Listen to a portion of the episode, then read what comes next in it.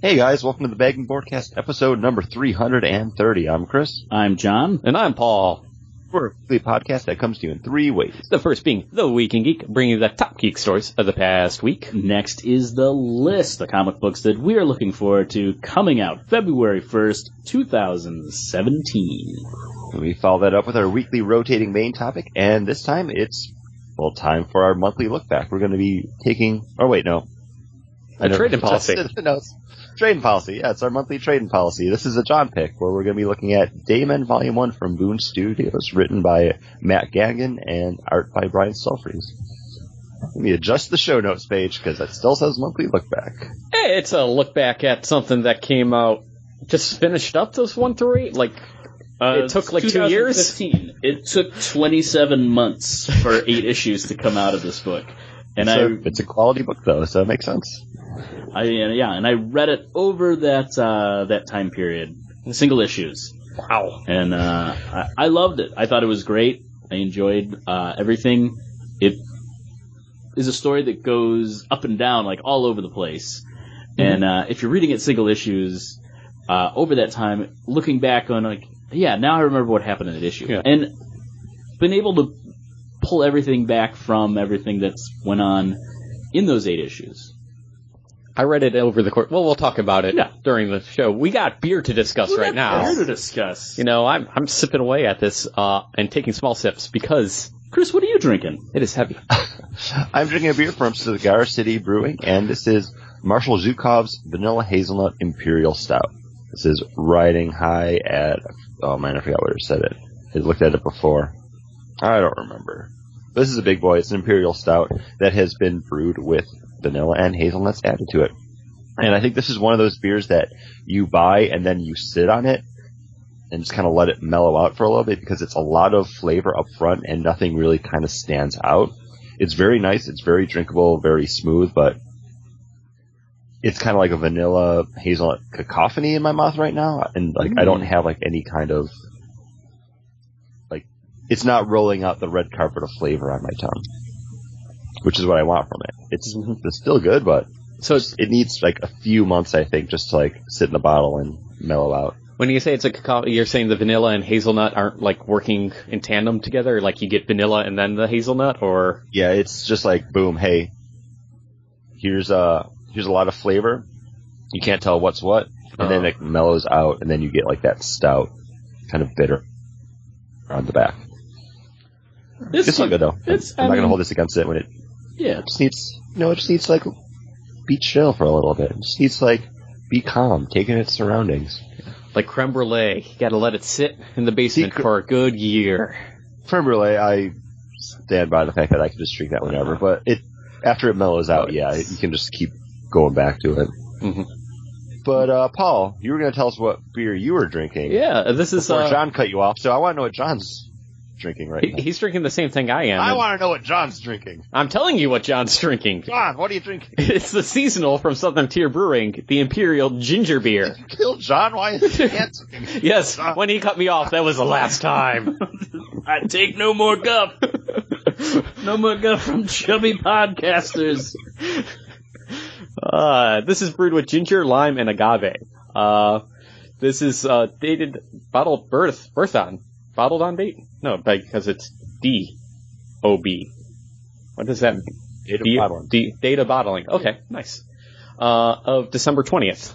So it's you know relatively a month old, but uh, it hasn't lost anything. No, this is Big punch. big, big ginger punch. Um, You said it was reminding you of Murphy's oil soap. Murphy oil soap. Like I had. This like, is why we don't talk off, off the show beforehand because Well, I we haven't forget taken what a sip said. too for a while.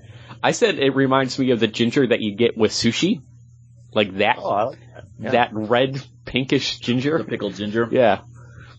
If you like eating that straight, you'll like the big pop, big bold ginger on it, You and it get- is spicy on your tongue. It's got a spicy. It has I a do. little, little heat going in the throat. Mhm. Um, but I think the agave and maybe that lime, it kind of, it doesn't, it sweetens that heat a little Mhm. bit. I don't know. It's it's weird to say. It's all heat from the ginger, though, not from the alcohol. I don't Yeah. feel like an alcohol burn. Well, this is yeah. definitely a ginger. And this is an imperial ginger beer. It's 8.5. Um, Crabbie's, which is the other ginger beer that's out there. soda. Crabbie's is better than other gin, like the Oh, yeah. non-alcoholic ginger beer. That's true. um, Except from Ithaca. If you can Yeah, find Ithaca. that. I mean, uh, yeah, they have it in four packs now in Wegmans. oh. I thought Uh, that's why Paul said it because John sent me a text about that yesterday. Oh, no. I wasn't on that text. he wasn't. It was, that was strictly for you. Um, hey, I'm I'm looking forward to getting some of it when I come down or Mhm. come up. Crabbie, Crabbie's is something I could drink on my own. Crabbie's is what I like to use for making. I usually drink gin mules. Okay. Um, but this is good. Um, we're gonna make a, a cocktail out of this later Mhm. on in the show.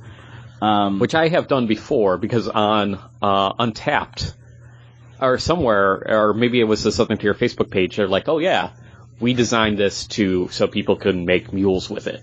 Like, Yeah. you could just drink it straight." they they made it in mind for you to make mixed drinks with it with their products from their distillery. Oh, That's the big thing. all right. That's why they made this. Hmm. So it's it's synergy, Yes. Synergized. I synergizing. I think like even like on the package it's like make it with our vodka. More than likely.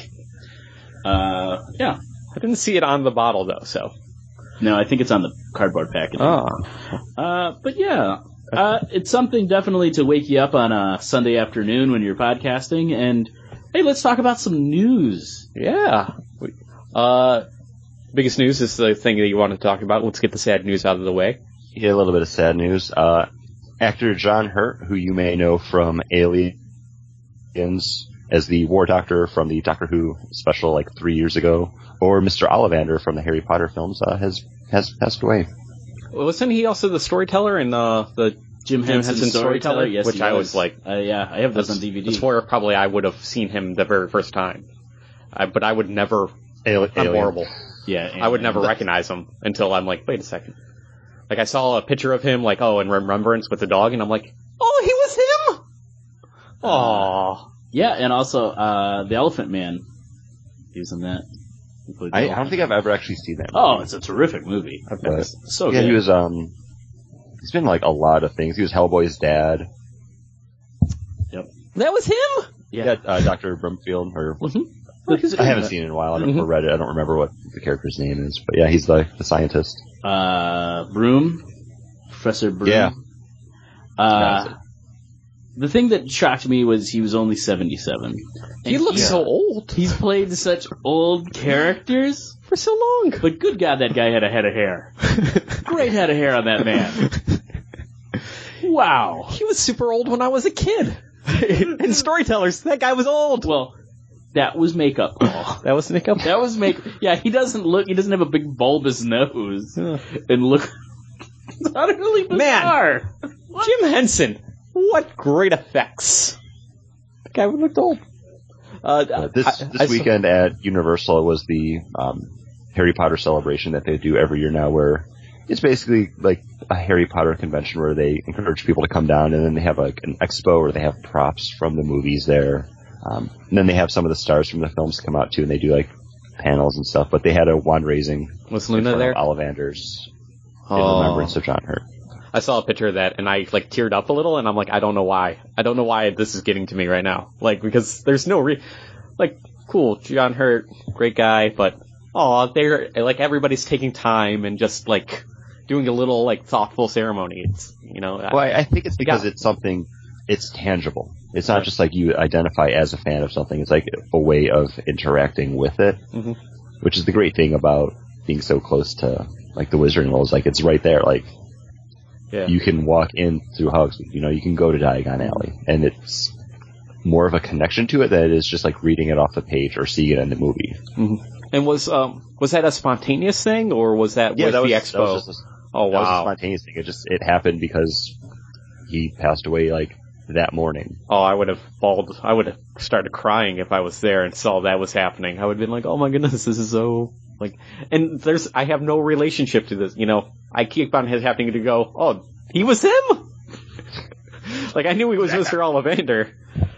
But man, that's that's really nice. That's that. uh people took their time, you know, just did that, you know, interacted and feel the connection and raised their wands. It's nice. Yeah, I agree. Sad. Um, but you know what's exciting? The Super Bowl. And the Super Bowl coming Yes, up I next look week. forward to the Super Bowl. Every year we talk about it. Let's talk about the Super Bowl. And, uh, we know that, we, for years we've made Paul miss the Super Bowl, yes. And he's someone who loves football who wants to watch it. Yep, pretty much. We're awful friends. Pretty much. So I'll have it up on like the scores going live, and I'll, I'll watch it kind of that way online uh, while we're doing it. So if I seem more distracted during the Super Bowl episodes, that's why. Uh, no, but we know that Disney has two uh, spots in the Super Bowl that are going to be showing off movies. Warner Brothers said they're not going to be showing off Wonder Woman, a trailer for Wonder Woman during the Super Bowl, or Justice League. Uh, and we also know that we're going to get a Baywatch ad.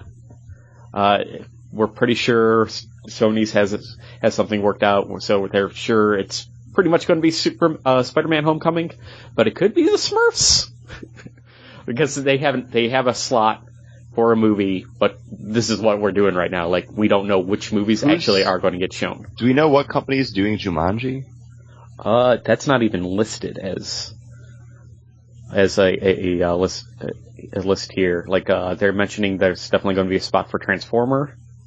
Or this is off of Movie Web. Uh, comic book dot comicbookmovie.com had a list too, but it was a stupid uh, you know panel by panel. So I'm like I'm not searching through this. So right now we we know the movie releases or the studios that are doing them, but not the movies themselves. Jumanji, huh?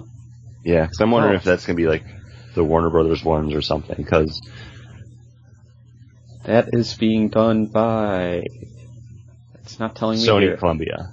Okay. Box Office Mojo has it. Yeah. So that could be instead of Smurfs or Spider-Man, it could be Jumanji. As I, I feel like Spider-Man would be a like a big movie to talk about. Smurfs, I don't see them spending the money to market that. It's it's like a family movie. Like people are going to go see that because it's Smurfs. You know, what do you do on the weekend with your kids? Um, I think Jumanji could be something that they start to push a little bit more, um, especially because we haven't seen much of it besides just like cast pictures and like production still type stuff. So this is coming out December 22nd. So mean, it's still a little ways away, but what do you think that? Oh, go ahead. oh no, go ahead. Uh, what gonna- what two movies do you think Disney's going to show? Because Disney owns everything right now: Marvel, Star Wars, I their own stuff, I think Pixar. it would be a good time to release a teaser for uh, Star Wars. Yeah, Uh, I think we're gonna get an episode eight teaser. and It's coming out in December, right? Or It's- November. It's coming out in December. We've already we discussed in a previous show that it is uh, a few months after the fact that they had released the teaser for uh, Force Awakens. So Mm-hmm. we're kind of like Do? due in a way. Okay. Um, we just got the title name.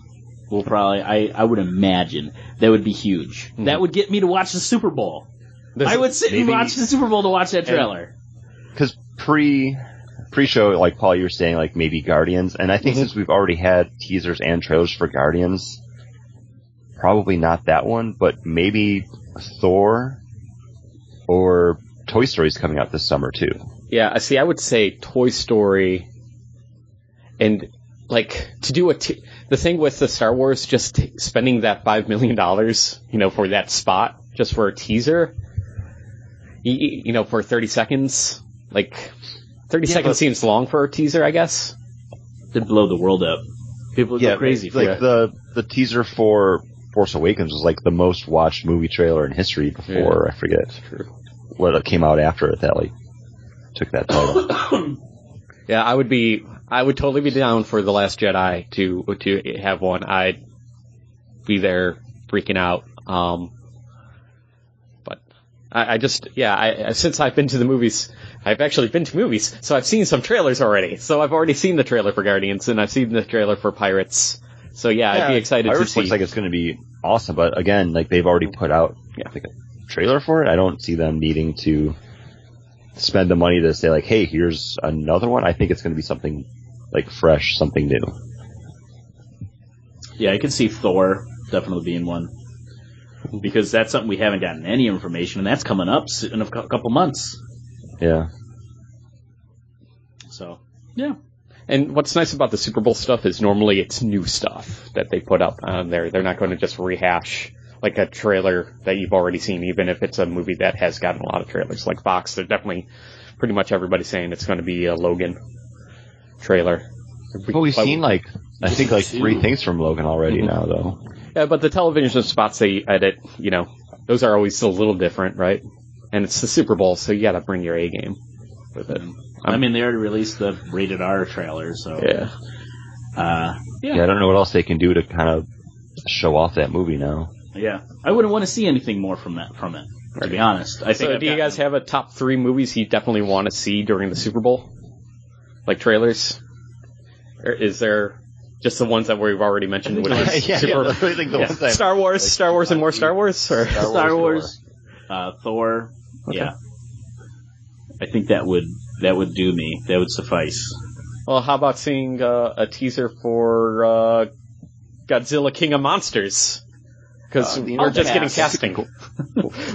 we just, 'cause all we got so far is uh, more casting news that uh, Millie Bobby Brown uh, from the hit show, yeah, Stranger Things, Eleven from Stranger Things is uh, going to be in the going to be in that movie. Who else is in the movie? Uh, probably Godzilla. Godzilla. Uh, maybe really Rodan. top. Uh, Are we going to see Bryan Cranston back? I don't I don't know. Uh, I'm looking here. Probably not. Paul, Paul hasn't seen the movie, so he doesn't I- know yeah. that Bryan Cranston dies in it. Oh, he dies. But he. He Uh, that's been like the first like five minutes of it. oh, that's how he he becomes Zordon. Okay. That's how he becomes Zordon. And that's how they are going to make that Godzilla versus Kong versus Power Rangers movie that we've all been waiting for. And the whole world's been clamoring for. it. Like, they plan on making the Godzilla versus Kong for 2020. I know. I'm reading it now. King I didn't know that. I'm okay with that because the more we see about like um, the new King Kong movie, and more I'm like, oh, hey, like that looks pretty cool. And I did enjoy the uh, last Godzilla movie. I can't remember was it 2009 that it came out. No, No, it it wasn't was, that uh, long ago. 2014, maybe. Was it? Yeah. Um, I actually enjoyed that more than I thought I was going to. So That was 2014, yeah. I, I, I'm looking forward to this one, and if Kong delivers, I'm I'll be jazzed for uh, Kong versus Godzilla. Uh, yeah. Skull Island looks good. It Really? does. Okay. Uh, it's, I have no interest. I, I did not like the Jack Black King Kong, and this one is like, See, oh, more in the- monsters. The, stuff in the jungle was the best part of that King Kong movie, Yeah, and then when they all jungle. then they took him to the city, and then I was like, man, this sucks. This looks like it's all about being in the jungle, and it looks like it's got the right actors in it. I can't like John C. Reilly in it. Like even in the trailer makes me like laugh, and I'm like, I can't wait to see what else this guy does. I don't Man. trust him. we, King Kong, Jumanji, it's basically going to be the year of jungle movies. Hmm. Yeah. Are we also getting the other Jungle Book movie this year? That got pushed back because they're like, oh yeah, that Jungle Book movie is coming out.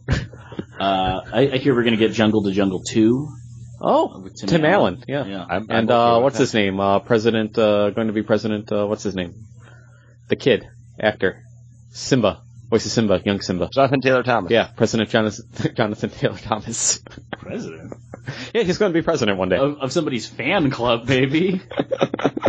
I really liked your work in Jungle to Jungle, Tim Allen. I'm your number one fan. That's not true. We're not getting a sequel to Jungle to Jungle. I made that up. I just want people What to know that. did? That is not a thing. There was a rumor Uh, that Nobody future- is requesting Future that Parks, movie. future Parks and Rec episode idea, sequel to like 90s Disney movies that will never happen that you want to see. There you go. There is a rumor going around that they're trying to get Casper too. The- From, you know, the Christina Ricci helm movie. Yeah, I did see that. And I'm like, Really? I wouldn't mind seeing the movie Christina Ricci again. Are they gonna kill that kid again? Yeah, more than likely. Well, they're not going to kill him again, but they're just going to remind you that he is dead. Any other I'm still hoping for like a sequel to uh, Hocus Pocus someday. That's that's all I really want. That would be a good one. We got rumors a few years ago with Tina Fey in like writing. Oh, yeah, and like, too. also the fact that everyone else is like, yeah, like I would, I would totally do that. Yeah. And yeah, every uh, every Halloween, there's so much buzz around. Like, there's articles like, how how and when and where can you watch Hocus Pocus like on cable television? Um, it's like, Best, one of the best Halloween movies. Now at uh, Disney during their Mickey's Not So Scary Halloween party. Like it's a hard ticket event. You buy a ticket to get into it. It's like after hours. They close the park early, and then they have special events that happen throughout the night, like a special fireworks show, uh, special parade. Like you can go trick or treating around the park and get like free candy. Mhm. Uh, they have a Sanderson sisters show in front of the castle, like that features Disney villains. It's fantastic, and like the three people that they have playing the Sanderson sisters are like spot on. Like watching it, I was like, I need to go home and watch Hocus Pocus. This is fantastic. So yeah, I think there's still a market out there for it. It just needs to happen. Yeah. I agree. Uh, and sidebar, Paul, I'm putting something in the uh, show notes. messenger for you. Oh, okay. I think And- it's really cool. It's a DC Bombshells katana statue. Like I like the look of it. Oh, cool. I, I really like the. Uh, I, I like really- that line. I really like your look. I really like the didn't Star know where Girl. You're gonna go with. I was going to say the Star Girl with the glass that you got me, but uh, I'm No, I, I, it's a big market. I saw that and I was like, hey, this this is right up Paul's alley. It's drinking and Stargirl.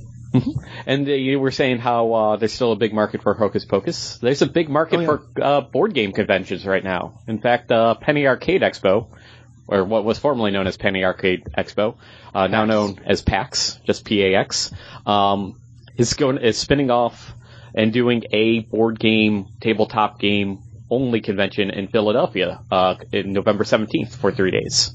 Uh, they're saying with the big crowds that they get at the their regular, you know, uh, PAX Prime, PAX, they have a PAX Texas, right? And a PAX There's East. like multiple Paxes now. Yeah, uh, that they were like, you know what, we can handle just a board game convention or just a tabletop role playing. I think they focus more on role playing, but I know that they do get some thing, um, you know, board games, tabletop games other than role playing. Uh, and they're saying, nope, there's a lot of people, a lot of our contributors or exhibitors really want to see this happen. We know there's a big fan base that wants to see this happen because Gen Con every year is overcrowded and they keep on adding more and more spaces. They took over Lucas Oil Stadium, which is where the Colts play, a football team.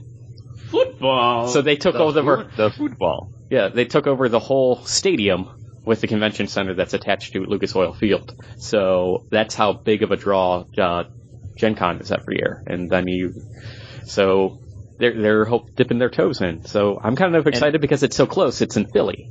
I can't remember if you said it on the show or if you said it pre-show. How long is this convention? Three days. Three Start- days of board games. Like that seems like a crazy amount of time, and nothing against it, but I'm just like, wow, I'm surprised that the board game market can like hold that amount of attention. Oh yeah. Uh, Gen Con runs uh, three days as well with an early night for contributors. Uh, I like the pre night though Wednesday. I know that, and uh, I don't know how much attendance was. Let's see, attendance by year. Uh, did they say when this is going to be, or is it just something that they've Uh, like announced that they will be doing? they will be doing it November seventeenth, and it will be uh, for those three days in at the convention center in Philadelphia, the Pennsylvania Convention Center. So that's where we went Downtown. for Wizard World East like years ago. Yes, Okay. And uh, Gen Con back in 2015 had a turnstile attendance of 197,695 people. Wow. Uh, they're saying unique attendance was 61,500. There's about so. My uh, my friend Melanie does just small local um, board game convention things because she belongs to a group that they sell games online as a like a on a website, and um, so she goes for the the website and she teaches people how to play games and gives them to play games and they do tons of conventions because they make a load of money. They make more at convention sales than they do online. Wow. Uh, and the way she talks about it, the place is always packed. Like people are are nutty for board games and getting together and playing with new people and finding out new games. Because every time you turn around, you'll talk to somebody that You know, like, oh yeah, I like to play board games. Oh, I play board games. Have you ever played this game? Like, no, that sounds awesome. Have you ever played this game? No. So it's always like this thing where you get great ideas from other people about great games that you haven't heard of. Uh, and that's like what I would want to go is to but be able to buy those games or find those games or find out about new games. And some games you gotta tr- you gotta play them before you know if you really really like them or not. So it's been a while since we've been to a convention. Um, partially probably my fault. I moved away. Sorry, everybody. Uh, do we want to try to make this a goal to try to get to this? Because I mean, it's November, so it's far enough away that we can start like planning. Yeah, but that's also right after I lose my job. Uh, okay.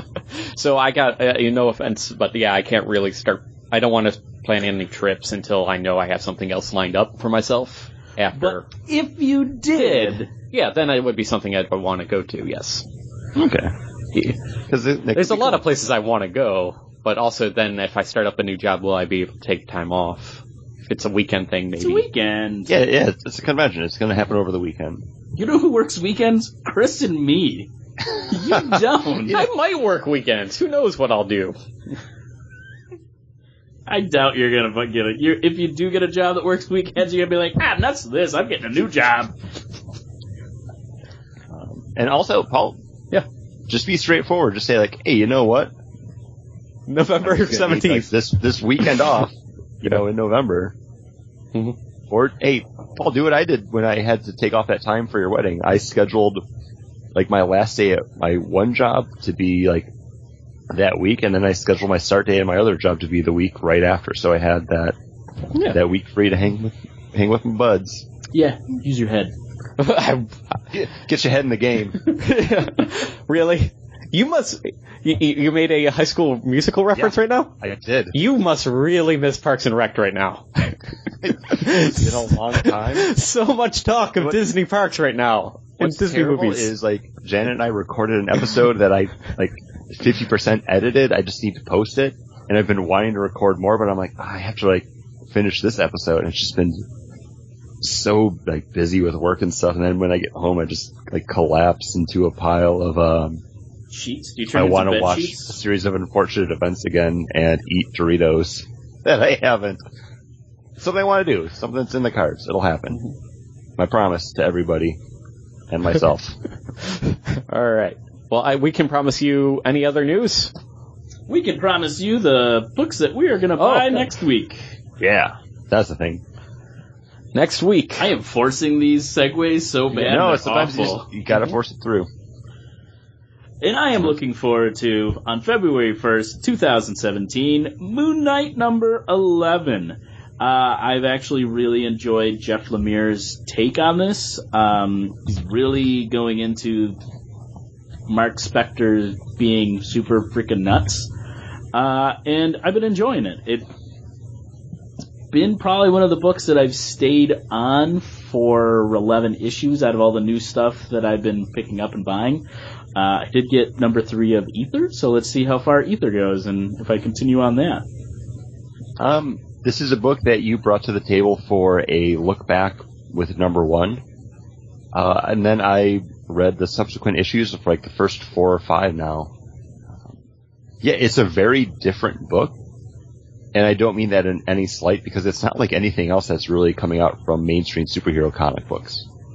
Um, it's cool and it's, we talked uh, before the show about how you feel about it, how it's been, and it's something that I wouldn't mind kind of catching up on.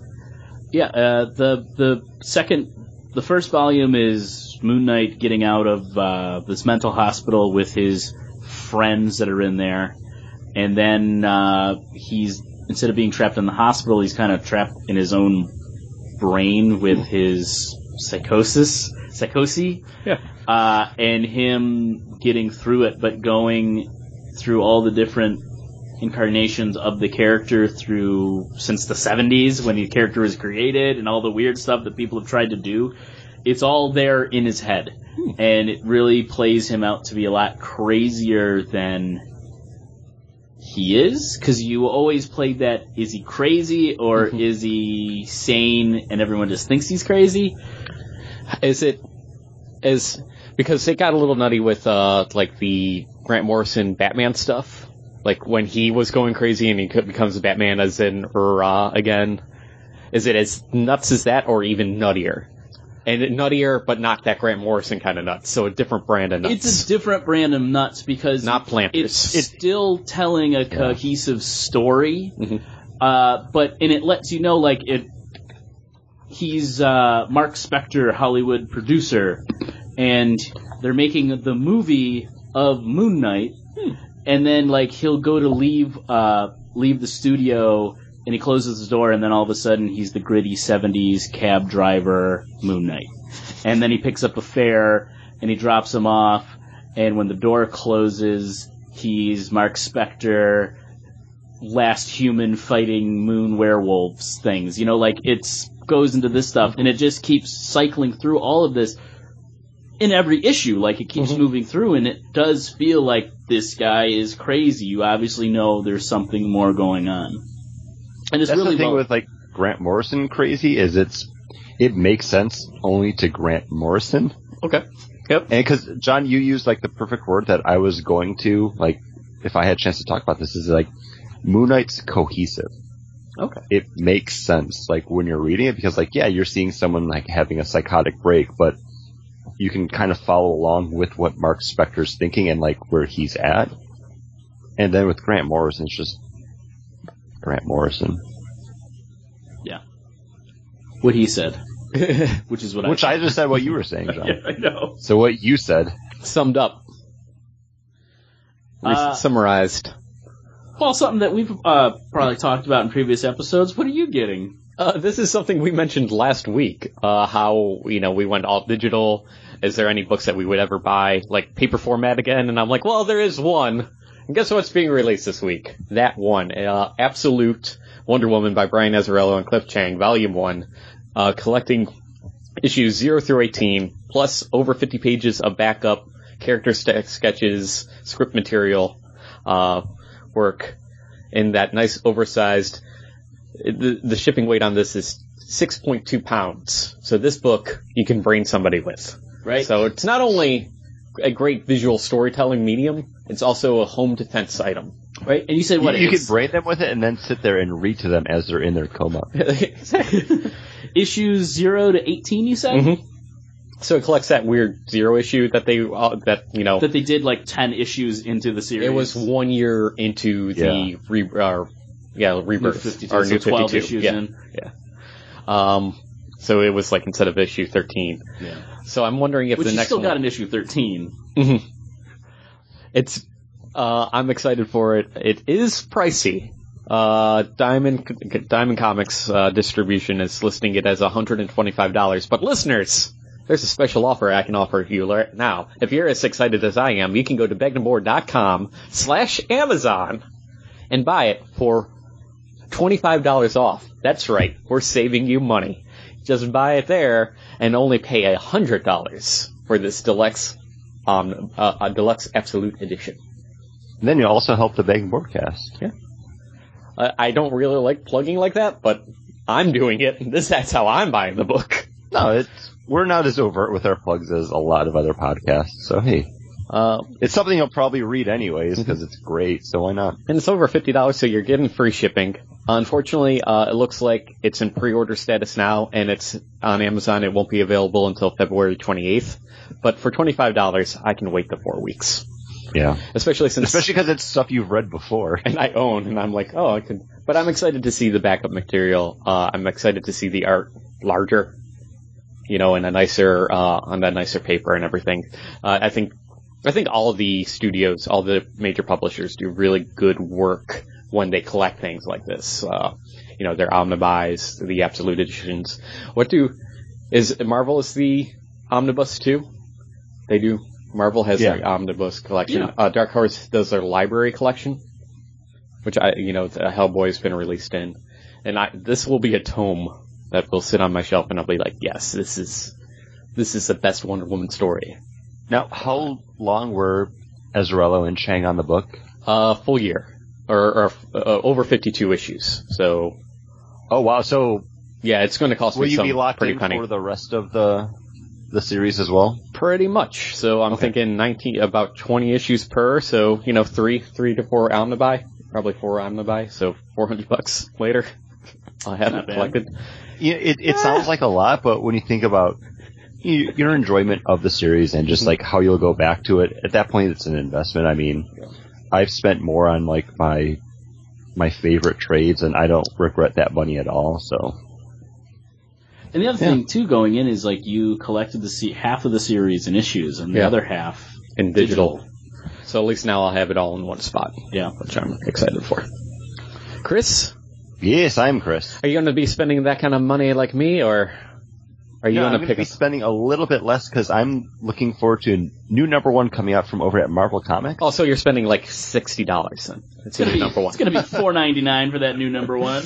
Yeah, but you know that's that's still accessible. It's a cup of coffee, and you know number ones might be expensive, but when I ask you what the best part of the Star Wars prequel movies was, your answer is going to be Darth Maul. Oh, Jar Jar Binks. Yeah. Uh, as kids saying wizard.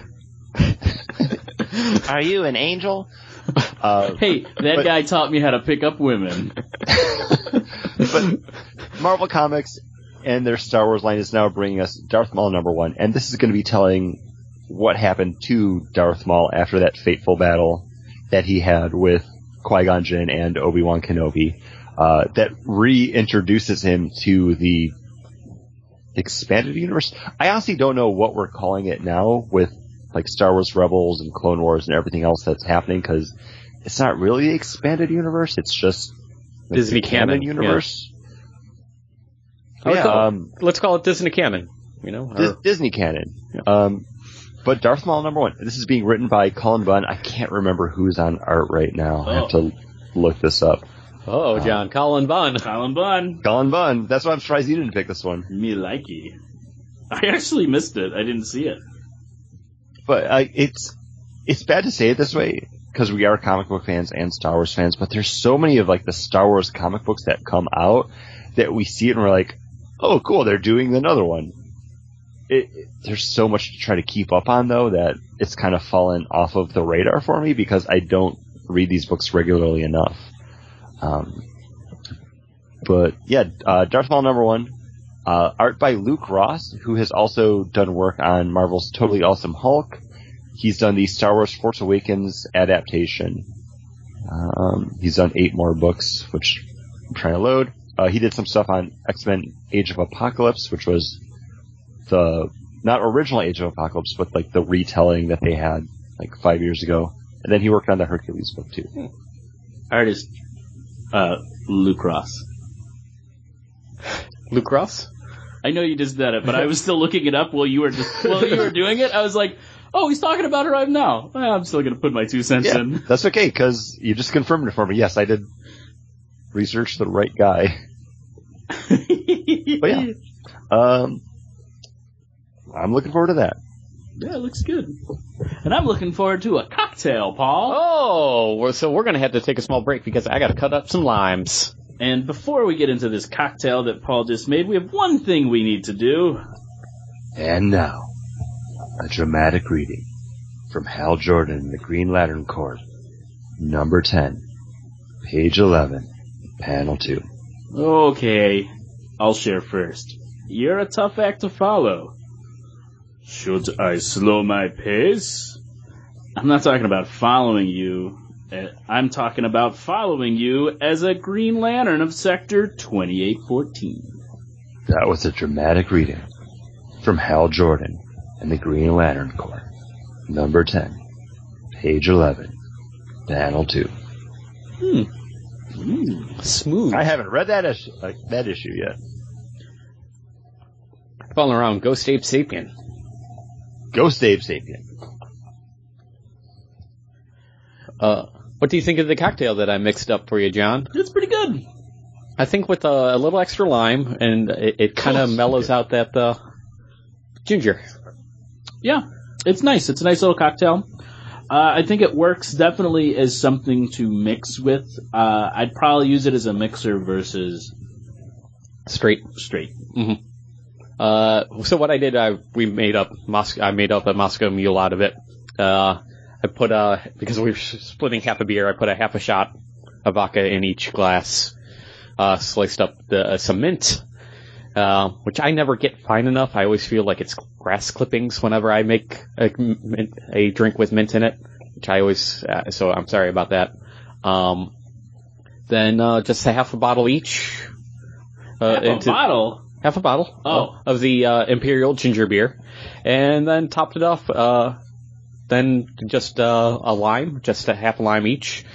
Squeezed uh, a quarter of it in there, and then put the quarter of the lime in there, and then left the other quarter on the rim. Because people's taste buds differ. Some people like their drinks more limey than others, so I leave the the rest of the lime on top, so people so we could add it. I ended up adding mine. Looks like John added his and then topped it off with ice. Threw in a straw, mixed it together, right in the, uh, the Moscow Mule glass, and uh, away we go. Yeah, these are nice glasses. Uh, or mugs. Mhm. Um, I, and this isn't anything against this drink, this is very tasty. I really like gin mules better than Moscow mules. I don't like gin. See, I didn't like gin until I started dating my wife, and she made me a gin and tonic, and I was like, this is the greatest summer drink ever. The what is it? Juniper? Juniper? What, what what's what's the main? I think like juniper. flower. juniper. Yeah, that that's the Yeah. main ingredient, flavor ingredient. I, I'm not a big for fan gin. of. for Yeah, gin. I never was either until until, I had a gin and tonic with cucumber and lime, and I was Maybe. like, boom. Maybe it's a bad. Maybe I'm just drinking the wrong gin. Like maybe, Maybe. Beefeater isn't the gin for me. Uh, Hendrick's. Hendrick's is delicious. Uh, uh, we'll have to have you over in the summer and have a gin and tonic or a gin mule. But let's get into our main topic. Uh, and this is Day Men from uh, BOOM! Studios. And this is written, as Chris said earlier, Matt uh, Gagnon, art by Brian Stelfreeze. Uh, and this follows a gentleman who just started working as a dayman, uh, which is also known as a sundog. This is a man who's hired by a vampire family to keep their orders and their affairs in line uh, during the day. And he's relatively new to his position and kind of gets uh, entangled in a war of these two larger families. The um, Vigos. the Vigos Yeah, the And, uh, Virgos and the Ramses. and the Ramses. Uh, and kind of one more the uh, Egyptian kind of family, and one more the Italian family. Hmm. Uh, is the kind of the feel I always got from it. Yeah. Um, and there's a long history of these two. There's been truths put in place. Uh, you know, Mhm. you don't cross this line. This is neutral area. You don't do anything in ours. Uh, and in the first issue, there is uh, a murder of a Ramses and a murder of a. Uh, Virgo. you're not saying it right, Chris. Vigo. What are they called? There's the Virgos. The Virgos. Yeah. Uh, The Carpathians. Carpathians. No. Uh, and kind of everything kind of happens. Um, Spinning out of that. spinning out of that, and there's uh, there's betrayal uh, that you find out more towards the end, but there are also uh, like a drug kind of deal thing going on where uh, the teeth of vampires are being turned into like a drug to give other people's like almost like a vampire powers kind of a thing. Uh, very interesting book. Paul did not seem to like it. Well, I have a few issues with it, and we'll get into it um, a- a- as we go. But yeah, uh, it's the Dayman is a cool concept. I, I really enjoy the concept because it's a capable it's a capable Renfield. Like you see Renfield like, go, going around, and you're like, why why is Dracula even bothering? That guy's crazy and he's eating bugs. Yeah, I'm like, oh, okay, because he needs somebody to watch his coffin during the day. But why wouldn't he have somebody actually capable doing it? And this is what we, uh, that's what the day, the Sundog, our This Dayman is is. basically like Dracula learning his lesson and then like, okay, I need I need to train someone. I need somebody that badass, like And me. here we are like hundreds of years later. Mhm. And everybody, like all the families have these, like they're basically bodyguards. They're the day bodyguards. They're trained to kill vampires because They're like gophers and like enforcers at the same time. And there's a whole list of house staff that they ha- that there's humans for, uh, and they're regis- they're supposedly registered because there's a lot of this in the book that you get a lot of this uh, social class system inside the vampire world. You get a lot of breakdown of what everybody kind of does, and it's not broken out like in infographics. It's like broken out nicely in the story itself.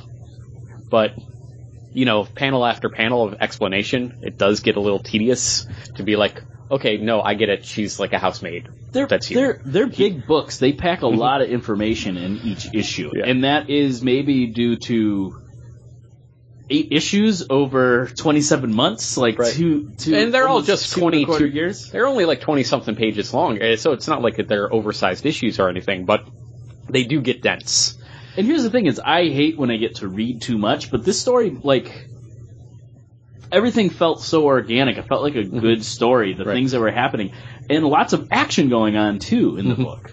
Yeah, it's a great book, and the issues they are very dense, but not in the way that it feels heavy. It's just like there's a lot that happens in them, and then you get to the end of it, and you're like, oh my god, that was only one issue. Like it Right. seems like you read a lot more than just like that twenty like twenty six pages or whatever it was of um of story.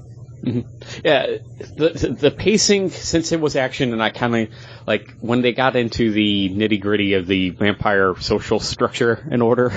Like that's where I felt like it kind of lagged, and it seemed like we never got past it. Like every issue had some more detail. Like they introduced the the old world, like oh the old world vampires, and this is why they're warring with this the American factions, and oh we're introducing you know the, this girl helps. Uh, I'm forgetting his Daniel Escape, the day David. man, David Escape, uh, Reed, and oh she's this, and this is what this means, and I'm like. Okay, like I never feel like I'm thrown into the deep end with everything, but I feel like maybe my hand was held a little too tightly instead of just I- letting things that go. kind of stuff usually bothers me, but not so much in this book because they get it out of the way within like a page. Right. like yeah, they are like very like word balloon heavy pages, but Mhm. as soon as I feel like my attention started to waver, like I'm I'm brought right back into it because there's something that's happening. And if I think I read it like more like John did, like one issue every so many months. Like when I was sitting down to read it, like over the course of three days, it took me three days just because like I would hit that wall again, like every issue. I would hit that, oh, they're breaking this down. Ugh, I'm gonna put it down and do something else now. And then the next day I come back, get through it, get through like three ish, two to three issues, and then like, ugh, uh, here we go again with the exp- this, the, the, you know, the exposition of everything. And that, that's one of my, that's like, it's a nitpicky small complaint. I think, I don't know how else they could have done it. I think you could have just let things be unsaid. Like, just, oh, okay, there's some sort of begrudging thing happening between these two. Uh, this old, especially the old world, uh, guy and the new one, and they're talking about the spy from 1989 or 1981, and this was what was stolen, and oh yes, and he took my eyes, and also killed my brother, and also, Yeah, but he didn't steal his eyes, and this, like, there was a big play just to get his eyes back. yeah, I'm like, eh, okay, You see, I I actually really like that because at the point that they do start introducing all that, you already know that's the next who, who story your main arc. characters are, and like they've set up like what this um like this struggle is going to be, and then they're alluding to what like what's going to come later. Like this Mhm. is like that build up for like the next arc or the following arc. Like it's that looming big bad. I think the best thing they did, you know, world building kind of, you know, curbed, stopped me a little bit, slowed me down, but I kept on coming back because every issue had, they were adding not only just exposition and facts about the story class, but also another twist. Like, oh, it's a drug trade, that's why. Oh, it's just a simple murder between these two families and starting off a war. No, wait, they were, they want you to think it was just a simple murder between these two factions. They're actually planning to cover, because they're trying to actually cover something up. Oh, but the cover up really isn't a cover up. It's supposed to make you think that's the cover up, and this is what's actually happening. But wait, are they the ones in charge? Nope, this other person's actually in charge. In each issue, the the story and the mystery kept on getting more and more involved, which kept me going to it. And I think that's the best thing this book did. It kept me very interested in. I needed all those details so I could appreciate the mystery. Yeah. So it's like this weird justice, this weird balance I have in my mind where I really enjoyed it all, except I kept on feeling like I just wanted to get to it, Yeah, I can but see that. you know, and I that slowdown like it just well, messed with imagine reading it over 27 months. I think it might have helped because I would have wanted that re-explanation versus like trying to get through it quickly. You and know? that's the stuff that you really like. And it's only eight issues, but there's one book that is just like David going back to the man that trained him, which is this guy that Mm. was one of the greatest kind of trainers, and he hasn't trained anyone in years. Uh, who trained David? Black Will. And it's the two of them taking on these Daywalkers. Daywalker, basically The these- Scourge. the scourge, The who are- Evolved. who are became vampires by ingesting Uh, Putting in, like, actually, like, taking out Yeah, some they, of their like, own human insert the fangs. Yeah. And shoving the fangs up in their mouths and like, alright, and you they might can- live, you might not. They can run. this cer- might take, it might, it may not. they we'll can see. move during the day. They have the kind of the power and the speeds and stuff. But like that episode or that episode, that issue is all just David and his mentor Mhm. in a house under siege by these guys and killing them all, and giving you some information more about the plot twists that are happening, uh, which I thought was really good. And I mean, David is a he's a kind of a cool character. Even like in that first in that first issue, you know, he might have done stuff a little too extreme, like. You know, he cracks the window and blows up this uh, vampire and burns down this boat, and then they're like, "Hey, you're drawing a little too much attention when the Coast Guard finds a burning boat full of bodies. Like, you shouldn't have done that." And he's like, "Well, learning curve. You know what? Eh, I'll, I'll do better next time." Um, Uh, I, I really enjoyed like finally sitting down to read this because we read the first issue. I don't have the episode number handy for when we did this for the monthly look back. Um 'cause because it was so long ago as when we weren't doing the show notes. But I know I read, I think maybe like the second and third issue afterwards. Mhm. And then it was coming out so sporadically that I didn't keep up on it. Even though, John, I know you did because every single issue you would pick for your pick for that week Oh yeah, because you're like, oh, this is the first like issue we've had in three months. Like, I'm I'm looking forward to it. Um, I'm I'm glad that I finally had the opportunity to sit down and read this because this is something that even though I really enjoyed it and I I think the vampires in modern times is done better than zombies in modern times. We've had a lot more zombie books than we have had vampires. But the vampire ones we've had have been just so great with this and then something like American Vampire. And it's hard to kind of not compare the two of them. right. But like I'm I'm glad this is like a side reading to what I was getting in American Vampire. yeah. Which I continued on with that series too. Uh, American Vampire has much better art though, right? Like, because, honestly, guys, Uh, I'm go- uh, there there are different types of art. I really love Brian Stelfreeze, so I won't say one has better art than the other because Brian Stelfreeze he does a great job just with like the pacing of the story and like the action. It's very James Bondy with vampires. Mhm. Um, like the action scenes are so plotted out. Like every single panel you're seeing has like a great amount of motion and movement to it, but it doesn't take him like 15 panels to do it. Like he can do it in just like seven on the page. now I do want to ask you this about the art. Just going off the art alone, how old is David? He's somewhere say, in like- the 20 to 45 a- age range, right? Like, I would say like early 20s, but something's happened where he's been aged and he has like that gray little like swirl in his hair. It might be Because they do make mention that like, oh, he's a dayman, but like he's really young for the job. And then when you see him going up against, um, Jacob the Burner. yeah, Jacob the Burner, like the Ramses family uh, dayman, you know this this guy hasn't been around long enough. He's not as grizzled. He's not as like old. He's not as scarred. Like he's just on his way towards that. There's was quite a few panels where I kept on looking and I'm like, wait, is that David? Because, you know, from far away, anytime of like, just where he's in the fr- frame, but he's not the lead in the frame, so he's kind of ba- uh, the background character in it, he looks like Archie. from Archie Comics, and then you get a close up of him, and then he looks like he's a little bit more worn torn and everything. And I'm like, uh, I, I don't see. I never it. got the war torn because he's got like they gave him like freckles, Yeah. and Yeah. he seems very unopposing. but he's got the all the line the lines in the face going on, and the white streak, the white truck of hair. Like, I don't know, and just the, his build also seemed to change, where he looked very slender in the background, but then when he would be close up, then you would see like he's actually mus- you know, more built. Well, yeah, but Especially he's, he's slender, muscular. He's Right. you know. Mhm.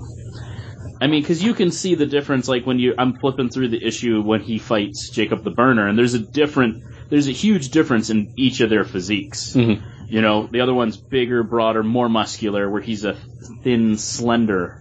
He's agile. Yeah, I don't know, uh, that was one of the things that kept on pulling me out of the book. I wasn't that impressed by the art. I, I really wasn't, and the I don't think the characters look consistent. Um, I don't know. I see. I liked. The, I, I thought. The Yeah, art I, was good I in would the book. disagree with that. Okay, I'm on the side of the table. Because I, I, I think it's just one of those things like, yeah, if someone's in the background of a panel, they're not going to be as detailed. But Mhm. as soon as it gets up to him, like, yeah, you're going to see more of like those features. Like you're going to see he's a little bit more chiseled under that suit.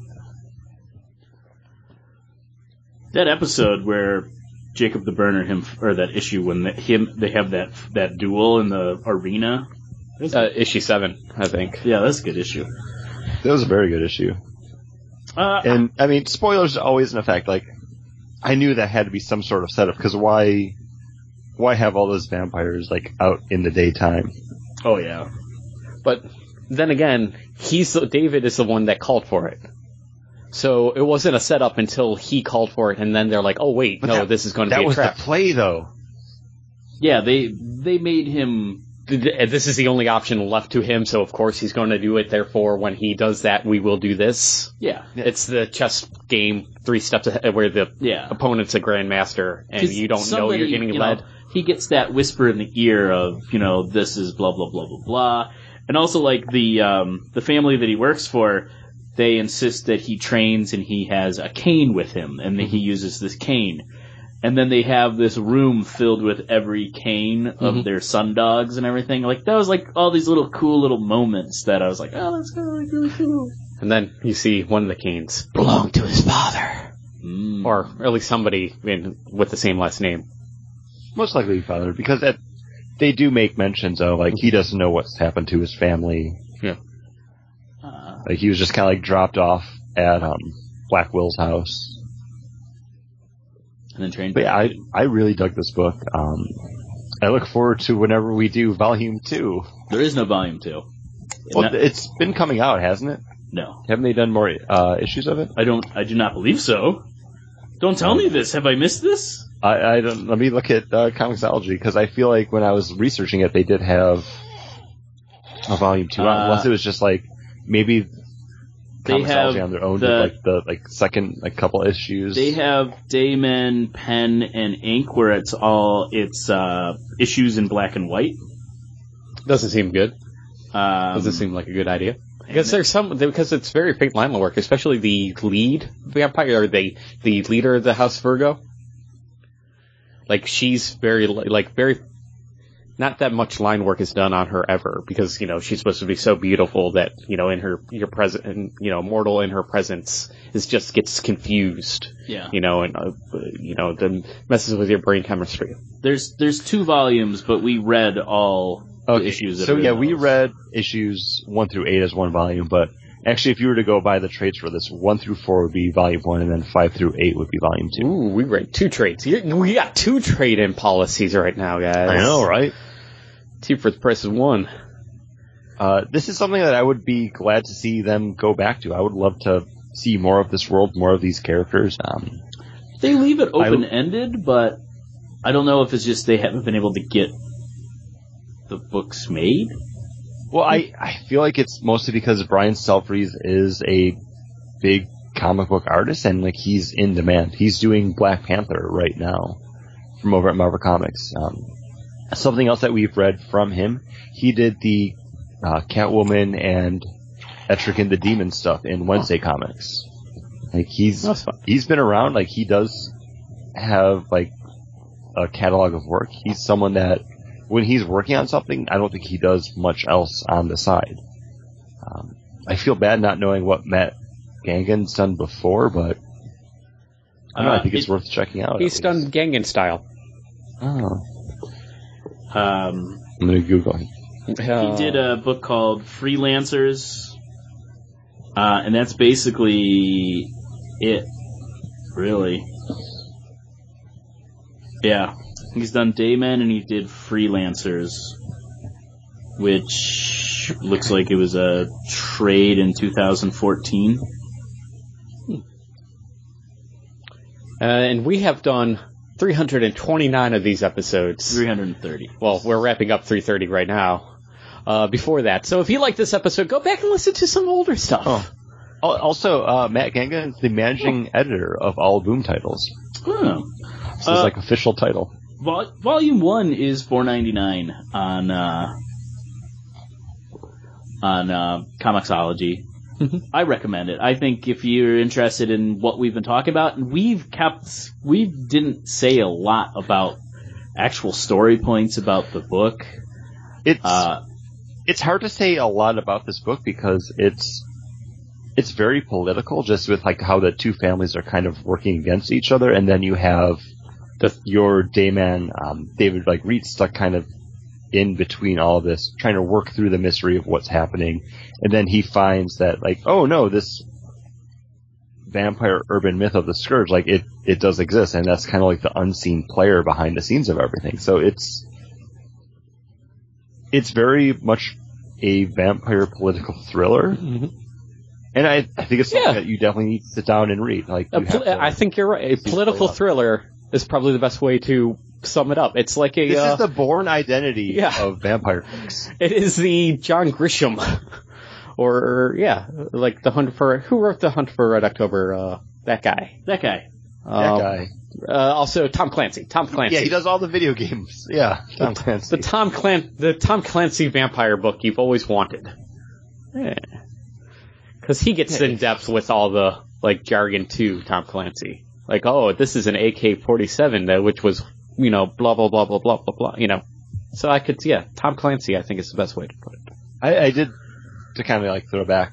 I do like that moment in the book where you have Reed like going up against these like three mercenaries, and he's like, "Oh, I can't take these guys out. I'm gonna talk my way around it." And then he goes into like the like the vampire like neutral area, and then he comes out, and then Jacob the Burner is like taking out those three guys. Is like, oh no, you get like a bunch of people together that are going to depend on each other. Yeah, there's You just take them out that way. there's a little bit more experience with Mhm. Jacob the Burner, where he's Yeah, aw- still awesome book though. Oh yeah, I th- and I think they did everything well. Like they had that younger guy versus the older, Mhm. you know, the older Sundog, and how you know that is the path that David is set out on to be. And not only is Jacob the Burner is a legend. yeah, He's, you know, he has this legendary status. He's like even known in the, with the old world people, like, oh yeah, you know, he's, he's kind of a badass. Like, So, alright. John, I'm going to pose this question to you, since you brought this to the table, and hey, thank you for that.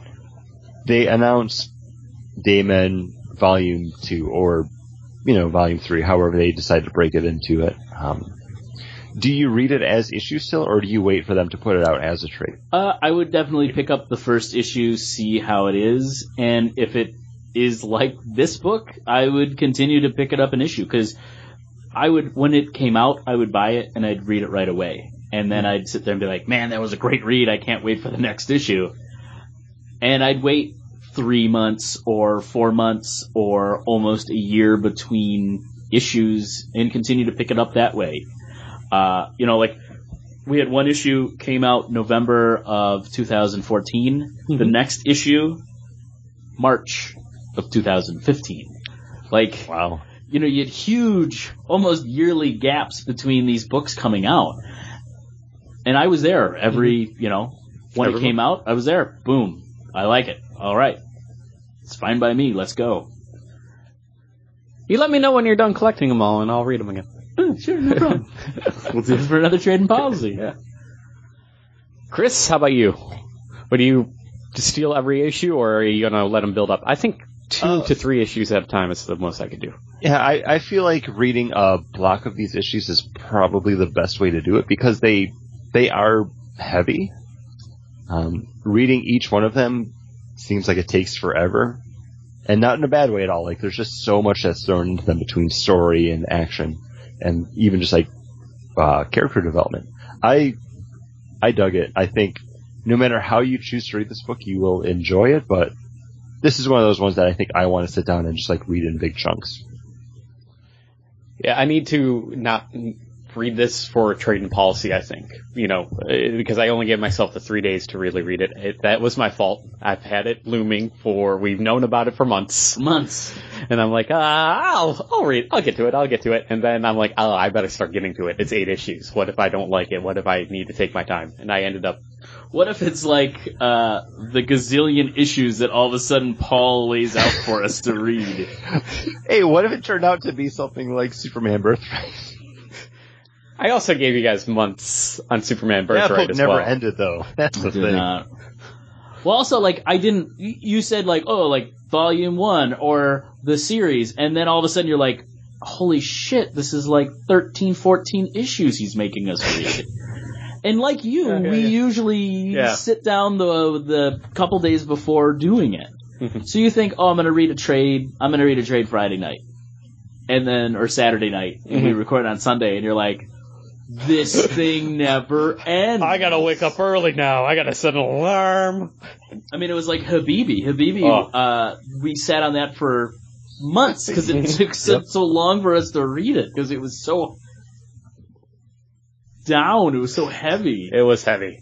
It not many were not that many were balloons in Habibi. It was just a. It was. I don't want to say a dark slog book, but yeah, it's it was tough. I'm just looking up Superman Birthright. It's uh I think it was 12 issues. right uh page count. But It if we want to like wrap, a billion. but if you guys yeah, want I, to, I will make sure I choose something a little bit more light for my trade and policy next month. Yeah. Yeah, And, Superman uh, Birthright was 287 pa- uh, pages. Uh, this was I felt every single one of those pages cut into the very core of my being. oh, Jesus, so much. the page count on uh like just assuming 22 or 23 pages per issue for Day Men is only like 190, And that's eight issues. and that's eight issues. Yeah. But we knew Superman was long. I kept on saying, "Hey, this is I don't remember you saying this was long. Yeah. 12 feel like issues. it's a maxi happened. series." I did not know it was 12 issues. Right. Well, look forward to the Rocketeer at War, my next pick. I'm going to look up how long this is right now. Shouldn't be much. yeah, well, Yeah, well, I'm Paul. I pick things without looking into it. Uh. Okay, it's one through four, so it's one through four. So I don't know how long. Hopefully It's not. like 80 pages. All right. Hey, and uh, you have any requests requests that you would like us to do a trade and policy, or uh, a book series that we should check out? Uh, please let us know. We've had a lot of success. Uh, book series that Paul and I didn't know we'd love, like uh, Thor. That Thor is one of the books that you've stayed on since we read that trade. Uh, book that I dabble in. Uh, also, um what was it? Uh, Hawkeye. Hawkeye, uh, Rat Queens. Rat Queens, yeah. is uh, recommended, and I, man, I love that Is there another trade of that? yes, there's a lot. Yeah, they Okay. they continue to do that till uh, just recently. I think it kind of tapered off. I'm gonna Uh, have to when I look was for those. doing my pull list for the next couple of months, there's a new Rat Queens number one coming out like I think March. Oh, that sounds Yeah. good. Something to look forward to. It is. And uh, yeah, so uh, send us your requests for a book for us to read. Uh, know that if we don't like it, we probably will say tell you. Mhm. uh, or But we'll Paul, still- we'll, Or, or, read Paul will pick least. the wrong trade. Paul picked the wrong trade, and we'll read I that. started at the zero not like one, it. and I should have picked like the one right in the dead set middle. Because the guy even said, like, the first stuff's not very good. This is where the book picks up. Hmm. Uh, but yeah, let us know. Also, let us find us over on Facebook. Find us over on Twitter. Find us on uh, iTunes. Rate and review us Yeah. there. Yeah. It's been a while since we've had a rate and review, and we appreciate Check out the show notes to things. this uh, episode on bettingboard.com. I promise I will, will catch up on those and get everything fleshed out because I've been really bad about it. I'm sorry. It's okay. We still love you, Chris. Yeah. I feel like when I Hey, do it, we're it's not really getting good. paid for this. That's mm-hmm. We're not getting paid. We show up and we buy our own books and we buy our own beer and we're doing it for free. We do it for the love of the game.